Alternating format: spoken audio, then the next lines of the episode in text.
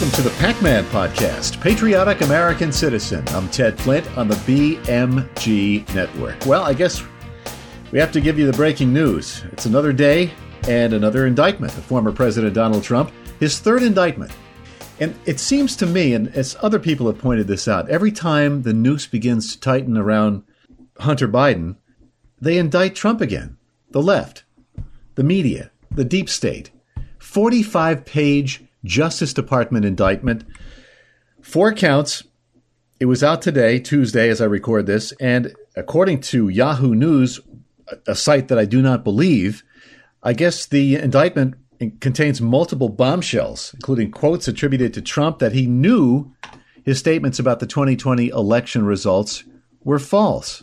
I'm not going to read it to you. I mean, it's another indictment because the news does not look good for Hunter Biden or for Joe Biden, for that matter, but you won't hear that on ABC, CBS, NBC, CNN, or NPR. It's about Trump, Trump, Trump, and how, you know, his, his denying the election results led to January 6th. But he and six unnamed co conspirators were charged by special counsel Jack Smith for their efforts to overturn the election and block the peaceful transfer of power following his alleged loss to Joe Biden. That's it. That's the uh, the lead story in, on most sites today. And I mean, it is big news. A former president gets indicted for the third time. I mean, obviously, uh, Team Biden wants Trump out of the picture because he's the leading candidate to win back the White House. So they want to eliminate their most formidable opposition. That's what they do in communist countries. Even Trump said, you know, we're getting like Nazi Germany. I would say we're getting like Soviet Russia. But enough on Trump. It's not done here either he'll be indicted for what he did in Georgia, calling up the Secretary of State of Georgia, saying, you know, find me some some votes. Anyway, uh, on to uh, some real news. Jonathan Turley, who's a, an attorney and a, a, legal expert, law expert, he's on Fox News quite a bit. He is a Democrat, Turley, and he was on there this weekend, and he called out Democratic uh, New York Congressman Dan Goldman for quote tripping the wire on the Biden scandal. Goldman said Monday of this week that Hunter Biden frequently put his father, then Vice President Joe Biden, on speakerphone while talking with his business partners, but he claimed it was simply to talk about the weather. If you believe that, I got some oceanfront property in Arizona I want to show you. And Turley said Goldman's comment tripped the wire in the investigation. And I'll give you uh, Turley's quote. It's really amazing to watch the extent in which people like Representative Goldman will just refuse to recognize any evidence. Absolutely true. They just discount what they don't like or what doesn't fit the narrative. Again, Turley says you could you could have a picture of President Biden actually burying mountains of gold, and they would say that he was simply doing gardening.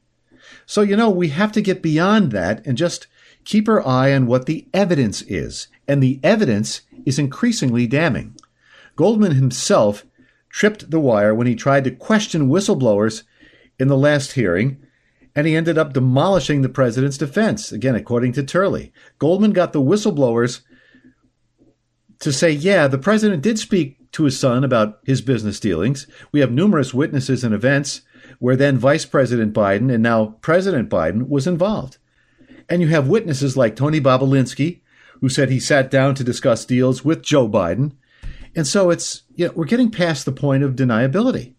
But if he's testified, as we have heard, that Joe Biden was on numerous calls with business associates, it's hard to look at what the president said and not say that he's been lying to the American people for years. That's a quote, a lengthy one from Turley. Is that's a newsbreaker? Joe Biden has been lying to the American people since he got in the Senate, since the 70s. His lies go back when he ran for president the first time back in the 80s, when he lifted a speech from Neil Kinnock, a British labor leader. Basically borrowed Kinnock's life, plagiarized him, and didn't attribute the quotes to, to Kinnock, or Kinnock's speechwriter. He said he was at, at the top of his law class. He was at the bottom third of it. He earned three degrees. He, he earned barely earned one. I mean, just one lie after another, and the media just lets him just lets him get away with it. I'll finish up this and we'll go to something else. But during a recent House Oversight Committee hearing, Goldman brought up text messages about or from Hunter in which he said his father was sitting next to him as he waited for a call from a Chinese business associate. Goldman argued just because Biden was allegedly sitting there doesn't mean he was involved in the business dealings. Oh, really? IRS whistleblower Gary uh, Shapley said that the references show that Hunter told his father he was trying to do business, prompting Goldman to quickly brush off the testimony. Just ignore what they don't like or if it doesn't fit the narrative. I mean, why did he, the president, lie during the presidential campaign? Why did he lie as president to say he had no knowledge of the dealings? You've heard him. He's denied it categorically dozens of times. Now we know he was connected to these dinners and all these events. There's an audio tape of Biden telling his son he's in the clear on these dealings. I mean, at some point, the American people will gradually resent being played for fools. That's according to some people. But I always say never underestimate the stupidity of the American people, especially if they're Democrats. They just believe what they want to believe. Speaking of Democrats, they're a little nervous about 24. And the reason, one of the reasons, is because Biden obviously is is brain dead. But the main reason is that they're they're concerned Democrats that black voters will not turn out for Biden the way they did in 2020. This is in the Washington Post. Democrats increasingly worried after the 2022 midterms saw a 10% voting drop among the crucial electorate, blacks. Party activists are now making it a priority to bolster turnout for black voters, especially in key battleground states that Biden allegedly won in 2020 Georgia, Wisconsin, Pennsylvania, and Michigan. Maybe he won Georgia. Maybe. Wisconsin, Pennsylvania, Michigan, there was so much voter fraud in those three states. It's, it's undeniable. But I'll read you a quote here from W. Mondale Robinson, founder of the Black Male Voter Project. I wonder if there's a, a white male voter project, something, you know, comparable. Anyway, he said that the Democratic Party has been failing epically at reaching the, this demographic of black men. And he said that's sad. Black men are your second most stable base overwhelmingly, and yet you can't reach them in a way that makes your work easier. I would maintain, Mr. Robinson, that they are reaching blacks, Democrats. Demo- blacks are they're getting it finally. More and more black men are getting the message. And the message from the Democratic uh, Party is that, you know something, your policies aren't resonating with us. They're not helping us. They're hurting us. That's why black men are staying away. So then Robinson goes on, listen to this. He goes on and argues that Democrats should focus on black men who are, quote, sporadic or non voters rather than suburban conservative leaning white women. Many Democrats told the Post their concerns are largely over black men and not women, who they expect to continue to show out for Biden so long as Vice President Harris is on the ballot. That's kind of a shallow view of black women, isn't it? just because there's a woman of color as your vice president, black women are going to come out and support the the top of the ticket. Well, maybe it's true. I don't know. It seems to me it's kind of uh, it's, it's, racist, basically. But because because a, a black man said it, it's okay. It passes.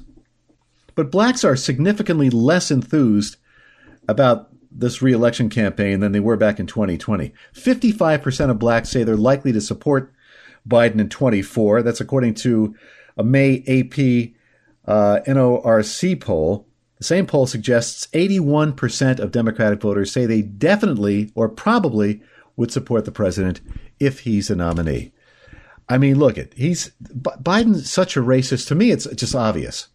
There was a speech he gave to a, I think a group of black entrepreneurs during the 2020 campaign, and I can't provide you know all the context, but the uh, the punchline was they're going to put you all back in chains. Remember that comment? And you know, they he got applause for that. It's like why you why are you applauding that kind of a comment? Who's they going to put you all back in chains? And his comments about Obama back in 08. Remember those comments? Oh, Obama, he's he's clean, he's articulate, nice looking guy. But blacks, you know, almost 90% of blacks voted for Biden in 2020. The guy's been an abysmal failure. And I wasn't going to spend the entire program talking about presidential politics or you know the investigations into Trump or into Hunter because there's enough of that at, at the uh, at the national level. On to the economy. President Biden is touting his policies as turning around the economy and everything's hunky dory. I guess it is if you live on Martha's Vineyard or in Greenwich Village or in Hollywood, but it's not so good if you're a middle income earner, as I am. If you are the lower or middle income scale, you're in trouble. I mean, you know it. Everybody knows it. Everybody but Biden and his team and the political class in Washington. The average American family is not benefiting. The Flint family. We're blessed, but we're not benefiting economically. Will Marshall writes for The Hill. He says while economists debate whether the glass is half empty or half full, the public's verdict is clear. Americans are strikingly pessimistic about the nation's economy. Only 30% of Americans describe it as good. And again, they live on Martha's Vineyard. A marketplace report shows the average paycheck lagged behind inflation last year, and the higher prices are hitting low wage workers the hardest. As I said, Bidenomics is killing us. They can congratulate themselves and pat themselves on the back all they want. The political class is giving itself high marks, but you know something? If you're a working family, you're not getting relief from these hefty price increases. I don't know what inflation is at 4%, 4.2. It's higher. Prices you are just through the roof. Gasoline, 4 bucks a gallon here in upstate New York. And inflation is the main cause. What causes inflation? The federal printing of money. And I read somewhere, I think I got the, the, the figure right. The Biden administration has printed $6 trillion. There's all this money floating around in the economy so it's worth less. They're not helping us or killing us. The rate of inflation exceeded the growth of wages for the first time in recent years in April of 21. This month, inflation, okay, 4.2%. Wages grew by 3.2%. So if you got a 3% raise, you're already 1% behind the eight ball. Gas prices, when Trump was in office in 2020, $2.19 a gallon. But now they're averaging 352 nationwide. Again, upstate New York, try four bucks. We have a hundred years worth of fossil fuels beneath our surface. We're being forced to buy electric vehicles. The operative word being forced. I'm not going to buy an electric vehicle, even if I could afford it. The average cost of an electric vehicle, I know the administration's big on them. Democrats here in New York State love EVs. Ooh, EVs. The precious metals that go into making these things are located, most of them, 85% of them, are located in China or in Africa. The average price of an electric vehicle is $58,000. Now, that's chump change if you are a member of the coastal elite.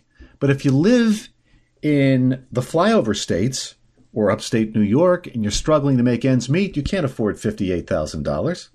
When Trump gets back in, or whoever the Republican nominee is, I don't care who it is, as long as Biden's out, we've got to get rid of him. That's all there is to it. We cannot survive another four years with this nit- nitwit at the helm. According to a June 2023 report from the food information site Bon Appetit, the U.S. Department of Agriculture reports prices for food at home rose 11.4% last year. That's after spikes of 3.5% in both 2020 and 21. And I, I, won't, I'll spare you the numbers, but they're just, it's dismal. And uh, there's there's this thing called a debt bomb. I'm not going to get into all the numbers, but I'll just I'll end it with this. The Heritage Foundation summarizes Bidenomics failure. Adjusted for inflation, the average American family, that's you, your family, my family, has seen their annual incomes fall about $5,600 under Biden. And for many families, that's an entire month's pay. It's about 60000 a year. That's what the average American makes. We've lost $5,600 this year. That's about right. Under Bidenomics. All right, that's enough of that. McDonald's has had to pay some some big money for a hot McNugget. Now you wonder why the, the price of McNuggets has gone up. Well, I eat at McDonald's very infrequently, but I, I noticed last time I went there, I got a double cheeseburger. But the the McNuggets are like four McNuggets cost you like uh, five bucks. 10 McNuggets are it's like 20 bucks. You got to take out a second mortgage for McNuggets. A South Florida jury heard the story of a little girl. She was seriously burnt when a chicken McNugget dropped onto her leg. Her mother was leaving a McDonald's drive through. This was in uh, Tamarac, Florida. She's at a drive through. They're leaving, and one McNugget hit this girl in the thigh. And I, I guess the, the mother's videos of the burn and of the child's cries were presented in court as evidence. So, according to this report, I forgot where I got this. Olivia Caraballo, again, she was four years old. She was burnt four years ago. Her lawyers were asking for $15 million in damages. It took the jury less than two hours to deliberate, and according to the jury's judgment form, McDonald's USA, with its franchisor Upchurch Foods, has to pay $800,000 in damages over the course of the next four years to this family. That's 200,000 a year for one McNugget. Makes me want to wear a pair of shorts into the next drive-through. I, I don't go to McDonald's drive-through. Both sides agreed during May, during the trial in May, that the nugget was responsible for the burn, but the family's attorneys claimed the temperature was at at least 200 degrees, the nugget, whereas the defense team stated that it reached 160 degrees. You no wonder why the cost of of McNuggets is all all food is up. And this isn't the first time this has happened to McDonald's. Reports show that 79 year old Stella Liebeck, she was 79 back in 1992, she was severely burned after buying some hot coffee. Again, she was at a drive through, and the coffee there is really, really hot, as it is at Dunkin' Donuts and all these fast food places. But Liebeck had ordered a hot drink while riding in her grandson's automobile, but there were no cup holders available, and she suffered third degree burns. She tried to take off the lid off her cup while sitting in the car uh, parked vehicle. I mean, it wasn't like the car was moving; the car was parked. And she messed up. So Liebeck first demanded McDonald's pay her around twenty thousand dollars in medical bills. She filed suit when McDonald's countered with an eight hundred dollar settlement offer. At trial, it came to light that McDonald's had received over seven hundred similar complaints about burns caused by hot coffee. Anyway, the jury decided in Liebeck's favor, gave her $2.7 million in punitive damages and $160,000 for medical bills. But the court eventually, the trial court eventually lowered the punitive damages to $640,000. Jeez. It's unbelievable. People just getting rich by what a litigious society in which we live. It's a, I wouldn't do that. I wouldn't sue McDonald's if I messed up and you know spilled hot coffee on myself. If it was my fault, I'm in a parked car and I spill coffee and I, I sue McDonald's. All right, that's enough of that. But that's why again the cost of McNuggets and food is sky high these days. One of the reasons. That's about going to wrap things up. On the next program, I want to do a, a, a podcast with my daughter because she happened to see Oppenheimer over the weekend and she said it was really, really good. Oppenheimer, of course, the uh, creator of the atom bomb, former communist who left communism, and I, it, I guess the movie is a blockbuster. It's tremendous. It's long. It's like over three hours long, but it's well worth it.